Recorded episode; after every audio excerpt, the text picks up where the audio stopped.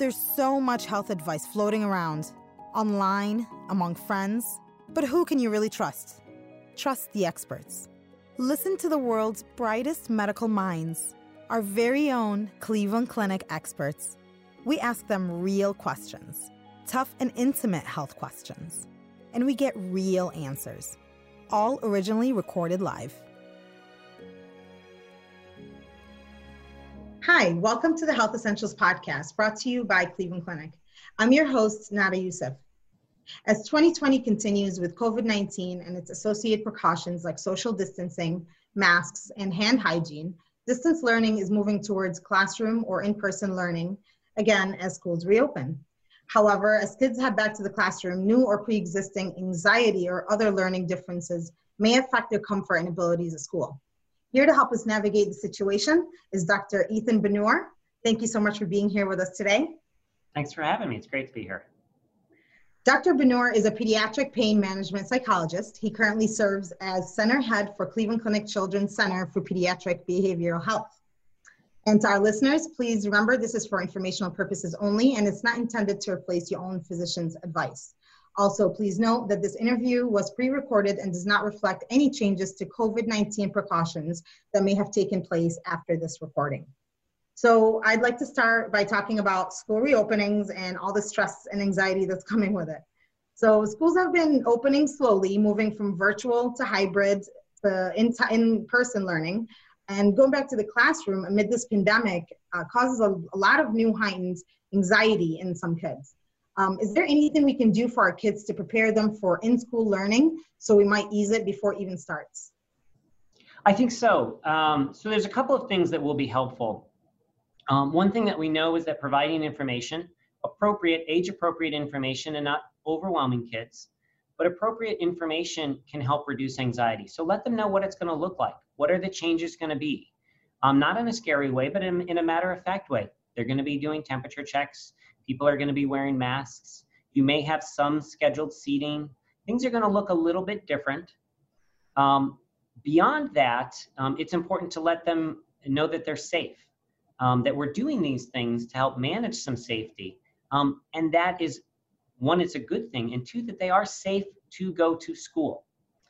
Um, following these recommendations, the goal is to try to educate kids, um, to try to encourage um, appropriate social interactions, and at the same time, um, try to mitigate or reduce the spread of COVID.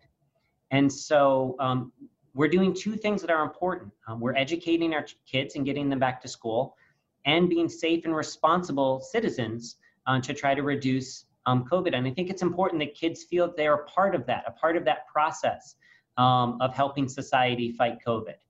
Um, I think the other thing that's important to let kids know is what to do if you have concerns. Ask. Um, ask me, ask your teachers. Um, but please reach out because we, we want people to continue to feel safe and comfortable going to school so that you can learn. Great. And one thing you did mention with uh, wearing masks, you know, going back and seeing that everybody's wearing masks, their teachers, their friends, everybody. How do we explain to them the safety precautions of how to wear mask? Because we know kids fiddle with their face, and I know my kids are always touching their mask. How do you explain to them the effective way of wearing a mask without scaring them? You know that the virus will come through if you don't, you know, uh, if you don't handle it properly. Yeah. So I, I mean, your your point there is really good. That we don't. The whole point about wearing a mask is not to scare people.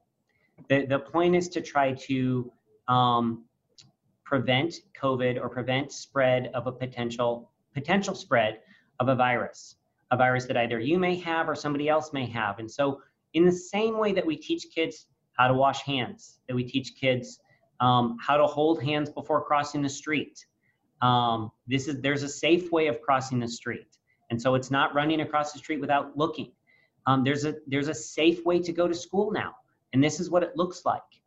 And then walk them through the steps. Um, there's some great um, videos on hand washing. There's some great videos on on how to wear a mask. The importance of not touching it too much. Um, i think it's important not to be punitive about it. Um, again you know if you stay mindful of kind of the goal of, of feeling um, safe um, and yet uh, a part of this larger process to prevent COVID, I think that's a much better approach than um, your child is either doing a good or bad thing by touching the mask. Um, this is hard. It's hard for all of us. Um, so uh, keep that in mind when you're also talking to your child. I think it's hard for all of us to wear a mask for 30 minutes, let alone you know six hours during a school day. Yeah, but they're happy to wear it so they can get back to their friends and their school and outdoors. They're definitely excited to be back. Um, can you talk a little bit about anxiety and how it might show up for our kids and how parents and educators can help? Sure. So, you know, I, I think um, anxiety, depression, um, stress, uh, that's important to keep a lookout um, right now. There's a lot going on, and, and some kids might not be so um, overt or out in the open about their symptoms. And so you might notice that your child is more sullen, staying to themselves more. Um, you might notice that your child is, is more irritable, um, and you might be more irritable and sullen yourself. But um, but pay attention to any behavior changes, um, uh, especially the, the kind of removing themselves um, from other activities or from social engagements. Um, the other is sleep difficulties. Um, and then a, a, lot of kids, younger kids and older kids, have uh, physical complaints. So stomach aches and headaches are common. and so use any observation that you have about your child's behavior or about an ache or pain that they notice as, as a jumping off point for a conversation. How, how are you doing uh, right now? How are you doing in this situation? Um, how are you feeling and what are you thinking? And so um, use any observation that you have to start the conversation about just checking in on their mental health. That's a that's a great point. And in the past, you know, three four months, I've literally seen my kids grow, and there's a lot of change behavior being with them ten hours extra a day or so. And um, so I wanted to talk because uh, I think it's very important to pinpoint change behavior as kids are literally growing in front of our eyes versus something is wrong. And you mentioned isolation, uh, sleep sleeping patterns. Is there anything else to pinpoint that could be different than normal growing pains? The, the big ones that I would take a look at, um, I, the big ones I would take a look at would be um, sleep, irritability, um, and complaints of pain. Um, sullenness or kind of um, uh, um, avoiding others. I, I, think those are the biggest, but you know, in, in, in all honesty, I, I, think the key uh, for parents right now is going to be to, to step up um, we we do have more time with our children now, maybe mm-hmm. more than we more than we expected. I don't know if it's more than we wanted, but um, it, it's a great opportunity to start having these conversations with your child. Um, if if you're having these conversations regularly, it doesn't feel so weird um, when there is a problem. And so, uh, if if you have a thought or a concern, ask, bring it up. If it's nothing, that's okay. Um, but your child might feel even more comfortable if they come back to you two weeks later and there is something there. Sure. Now, is there any way that, you know, this anxiety, irritability could be so extreme that it's interfering in school? And how how do you think that we should know as parents? You know, and, and another question to that, because as a parent, you want to talk to the teacher and you want to ask them about your child, but you don't, you know, they're already under a lot of stress. Um, you know, I'm sure everybody's communicating. There's so many problems with technology happening now. How do I know if my child is affected in school? Yeah, that, so it's a good point. Um, and, you know, I, I would go back to communication is, is most likely the answer. Um, in terms of children struggling in school, struggling in school can be um, a symptom of uh, emotional distress. In this situation, it actually might be a cause of distress as well. Mm-hmm. And so some of the things that I'm hearing is um, lesson plans that that aren't getting um, introduced effectively because of um, what the schools are going through with technology, um, the a lot of uh, downtime in school. So there's some boredom that also stresses kids out, um, and then you know not establishing a, clear supportive relationship with the teacher, whether it's the masks or whether it's some of the online work. And so feeling like I don't really don't know who to go to for help. Um, I, I think having those conversations with your child um, to identify whether it's it's mental health or whether it's academic um, mm-hmm. issues are important so that you can problem solve. I think having conversations with the teacher is important. Um, one thing that I would recommend for parents um, is um, be compassionate. Be compassionate when you talk to your child if they're not getting the grades that they got last year. This is not last year. This is different. This is a different year we're going through. Be compassionate with the teacher. You may have two, three, four children at home. Your teacher may have 20 or 30 kids, um, or they may have multiple uh, children that they really only see uh, for 90 minutes, two, three times a week. Um, and so everybody is struggling a little bit. I think if we can um, check in with each other um, and really, you know, prioritize what the issues are. The issues that could make my life easier right now is if my child understood her algebra homework. And so have the conversation with the teacher about that. But but be compassionate about it. I think that will reduce some of the defensiveness and, and everybody will help each other a little bit more. Great. Now, with kids going back uh, in person schooling with the coronavirus precautions, we're seeing that schools are sending kids home more often with things like stomach aches and headaches. Um, for kids who have anxiety that manifest as pain, um, how can we tell if that symptoms is a sign of anxiety versus something like COVID 19? So, um, you know, there are some specific um, symptoms for COVID 19 to check. And if, and if you are concerned, whether it's been exposure or whether it's been the, the COVID 19 symptoms that you present with, or the symptoms that you present with, um, the school will definitely help in terms of assisting you for assessing whether or not it is COVID 19. Now, schools are got, have gotten very good at this, and they've gotten pretty good at communicating um, what they're doing in this regard. Um, I would also encourage parents to stay in touch with their primary care provider. Um, if you need to get tested for COVID 19, you get tested for COVID 19. Um, but much of the um, much of the safety guards that are in place, the same ones that we use here at the hospital, um, are meant to protect people um, because we don't know everybody who has COVID 19 and those who don't. And so the idea of everybody washing their hands, of everybody wearing a face mask, of trying to maintain social distancing is, is the best behaviors that we can do to mitigate or to try to prevent the spread of COVID 19.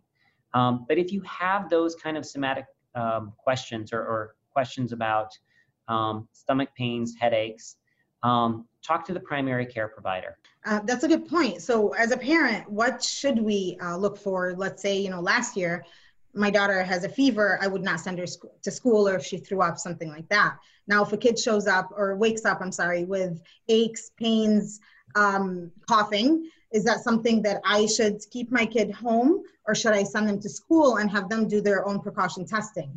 Yeah, so it's a good question. And, and what I would recommend actually is um, every school has posted um, their their rules for for school attendance. So I think it's important to check with your local school district um, in terms of what the steps are if your child wakes up with a fever.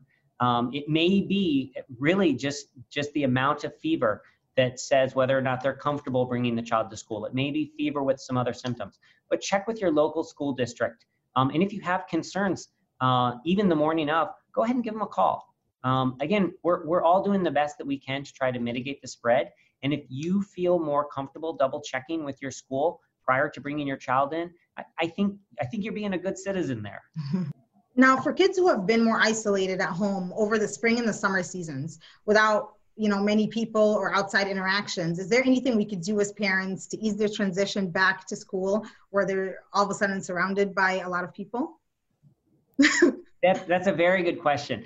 Uh, you know, I think I think some kids um, are desperate to see uh, other individuals and get and get back into some semblance of, of normalcy. Uh, I think for other kids, whether they're they're socially shy, anxious, whether this might be a, a new school year or a new school, um, uh, it it can be a bit overwhelming uh, to go from zero to sixty. Um, and so uh, it's the same concept of um, give them a plan, reassure them that they're safe, and kind of walk through the strategies of how they're going to um, get through the school day. Um, the other thing I think that's important is um, take it in bite-sized fashion. And so if your child is feeling anxious or scared, just make it through the day. Just make it through the morning. Figure out how your child is going to get through a, a shorter uh, portion of the day, not the entire week. Um, once your child feels successful, I made it through my first two periods, I made it through my first day, that, that self-efficacy or that sense of confidence will help ease some of the anxieties for either the rest of the day or the rest of the week. Now, I wanted to talk about uh, learning differences uh, with kids because um, kids with learning differences like you know um, ADD, autism spectrum disorder, or sensory processing disorders may have a challenging transition from virtual to classroom learning. Can you explain what these differences are and what kids might experience?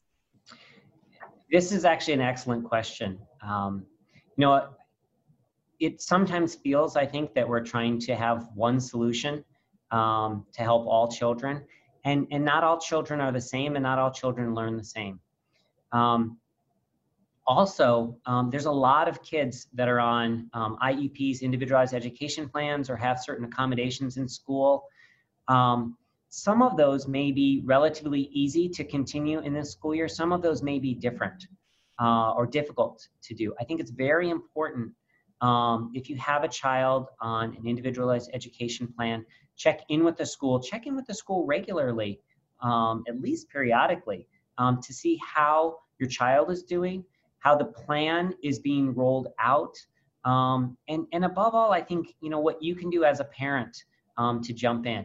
Um, again, we are gonna have to prioritize some things this year. I think keeping um, children, schools safe is one. addressing the, the mental health, kind of reducing uh, the level of, of panic that we're feeling right now is going to be important. And also um, addressing their academic growth. And so, you know, we've got three things to work on now. Um, kids are very resilient.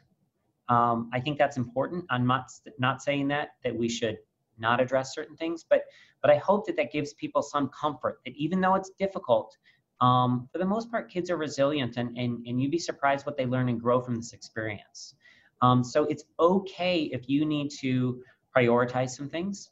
It's okay if, um, and it might actually be important for you or somebody else um, to jump in and get creative in terms of meeting some of the educational needs that your child has to make it through this year. Great. Now, is it possible that coming back to school after such a long time, not being in a classroom, could expose a learning uh, difference or disability that was maybe unknown before? It, you know what? It's a really good point. I, I, my first thought is no. Um, and I, I honestly, um, I think it's because there's so much else going on. Um, so if you do have a concern, I would really highlight it. I would pay attention to it because um, a lot of um, kids go with undiagnosed uh, or underdiagnosed learning difficulties. And I do think this is one of those years where there's so much that's going on um, that a learning difficulty might go unnoticed. And so if you do have a concern, um, please raise it, please monitor your child and please raise it to make sure that it doesn't go un, under assessed or addressed. There are some situations where um, a, a child's anxiety or mood uh, might present um, as, as an additional uh, barrier to going to school um, or attending class. And um, I think this is a tricky situation, especially when it presents with um, physical complaints. Um, and there's a lot of concern right now for individuals being sick. Um, schools may, may prefer just to send children home if they're concerned about um, physical complaints, stomach aches, headaches, um, maybe fatigue. I, I think if the parent knows that this is more on the mental health side, more anxiety, um, it's very important to have a conversation with the school. just like with ADHD, autism, um, other learning disabilities, it's important to have a, a plan for how that child's um, emotional health is going to be addressed so that the child can participate to the best of their ability in school. That might mean um, that a child is not being sent home if they're having physical complaints. Um, unless there are certain criteria that are met. That might mean that the school and uh, and the parents identify a, a different approach um, to educating the child um, currently than what are being um, than what's happening with other students in the classroom. Um, I think it's important to address mental health issues. Uh, I think it's important to try to include children as much as possible um, for social purposes and what's happening with the rest of the class. Um, but um, if physical complaints or physical reports are really just manifesting uh, emotional distress or emotional difficulties in children, I think just like other um, academic or educational concerns, um, the school and the parents need to talk about that and have an individualized plan for how they're going to address it. And how um, how would you say that we should be advocating for these students right now? I think the best way to advocate uh, for the students right now is uh, establishing uh, a, a, coalition or collaboration with their teachers. You know, teachers are having a, a rough time right now too. Mm-hmm. Um, this this is not easy for them. Your work is not easy for you, um, and their work is not easy for them right now too. And and some schools are actually you know adjusting um, based on uh, the levels of cases in the community. And so um, it, it's, it's quite a period of stress and transition for everybody, your teachers included. Um, form a coalition with your teachers to really um, work as a team to identify um, or monitor how your child is doing, identify any difficulties, and then work together um, to respond. Uh, I think teachers would feel very grateful um, to know that they have uh, a parent in their corner and would feel very motivated to help a child when they have support uh, from the parents to help that child.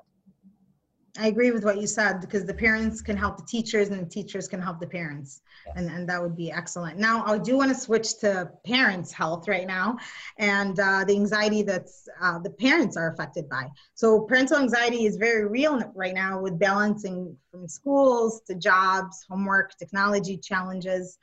How do we prioritize? so it's a very it's a very good um, point. You know, um, prioritizing is one of the things that we talk about in psychological first aid. That it's okay and it's important to do. Um, you know, prioritizing. I, I'm not going to set the priorities for you, but but I am going to give parents permission to prioritize. Um, you might need um, to take care of of one child who's really struggling. You might need to um, focus on your job so that you maintain your job, maintain your benefits. You may need to pull back from your job to focus on your family because you guys are are going after each other um, and really need to create some space and create some fun and kind of bring back the love. Um, but I think it's important to sit down and, and prioritize that. Um, how to do it? Um, I would have I would have the parents um, sit down together, um, whether it's uh, one parent, you know, get some other adults to get some input um, two parents, multiple households, um, have the adults sit down and kind of write down what they think the priorities are so that we're um, sure that the kids are being um, considered in that. And talk to the kids about what the priorities are. I, I think it's important that kids um, understand, again, at their level, um, so that they know what they need to focus on, um, what they should be thinking about, and what they don't need to worry about. Because mom or dad or aunt or uncle are kind of taking care of that part. Now, our children are like sponges, and you know, as a parent, my stress levels can affect my kids' mood um, and their own stress levels. Uh, balancing our own work, kids' schooling, uh, and everything in between, we keep hearing the term "we're in this together." But what do you say to the parents having trouble dealing with their own stress, um, yeah. with these life changes, maybe feeling alone before helping, you know, child? It's difficult um, it's it's difficult when you feel alone. When you feel alone, reach out. Re- reach out to whomever um, can be there to help you. There are a number of resources out there. Um, if you don't have a family member, if you don't have a friend, you don't have a neighbor that you can reach out to, reach out to some resources. Um, there, there are very good resources through um, the Ohio Department of Health, um, through your local county. But take care of yourself. It's important so that you can take care of your child. Um, we we are in this together. I mean, we we say that because it it helps, um, to deal with this. But one of the other things that I, I tell parents, you know, one, take care of yourself so that you can help your child. But but two, this is actually an opportunity for you to work on um, mental health, mental wellness, physical health, physical wellness as a family.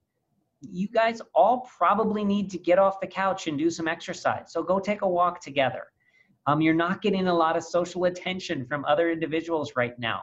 So play some games together um, get creative, um, but but address all of those things from nutrition to sleep to exercise to social engagement, um, so that you guys are are filling yourself up with the resources that you need to manage what is a really stressful time for everyone. I agree, and I love the silver lining, Dr. Benore. That was great, and thank you so much for for everything. Thank you for being here today. And if you would like to schedule an appointment with Cleveland Clinic Children's Behavioral Health Specialist, please call 216-448-6110. And for more podcasts like today's experts or more, you can visit clevelandclinic.org slash HE podcast or subscribe to this podcast wherever you get your own podcasts. And for more health tips, news, and information, follow us at Cleveland Clinic on Facebook, Twitter, and Instagram. Thank you for joining us. We'll see you again next time. This concludes this Cleveland Clinic Health Essentials podcast. Thank you for listening. Join us again soon.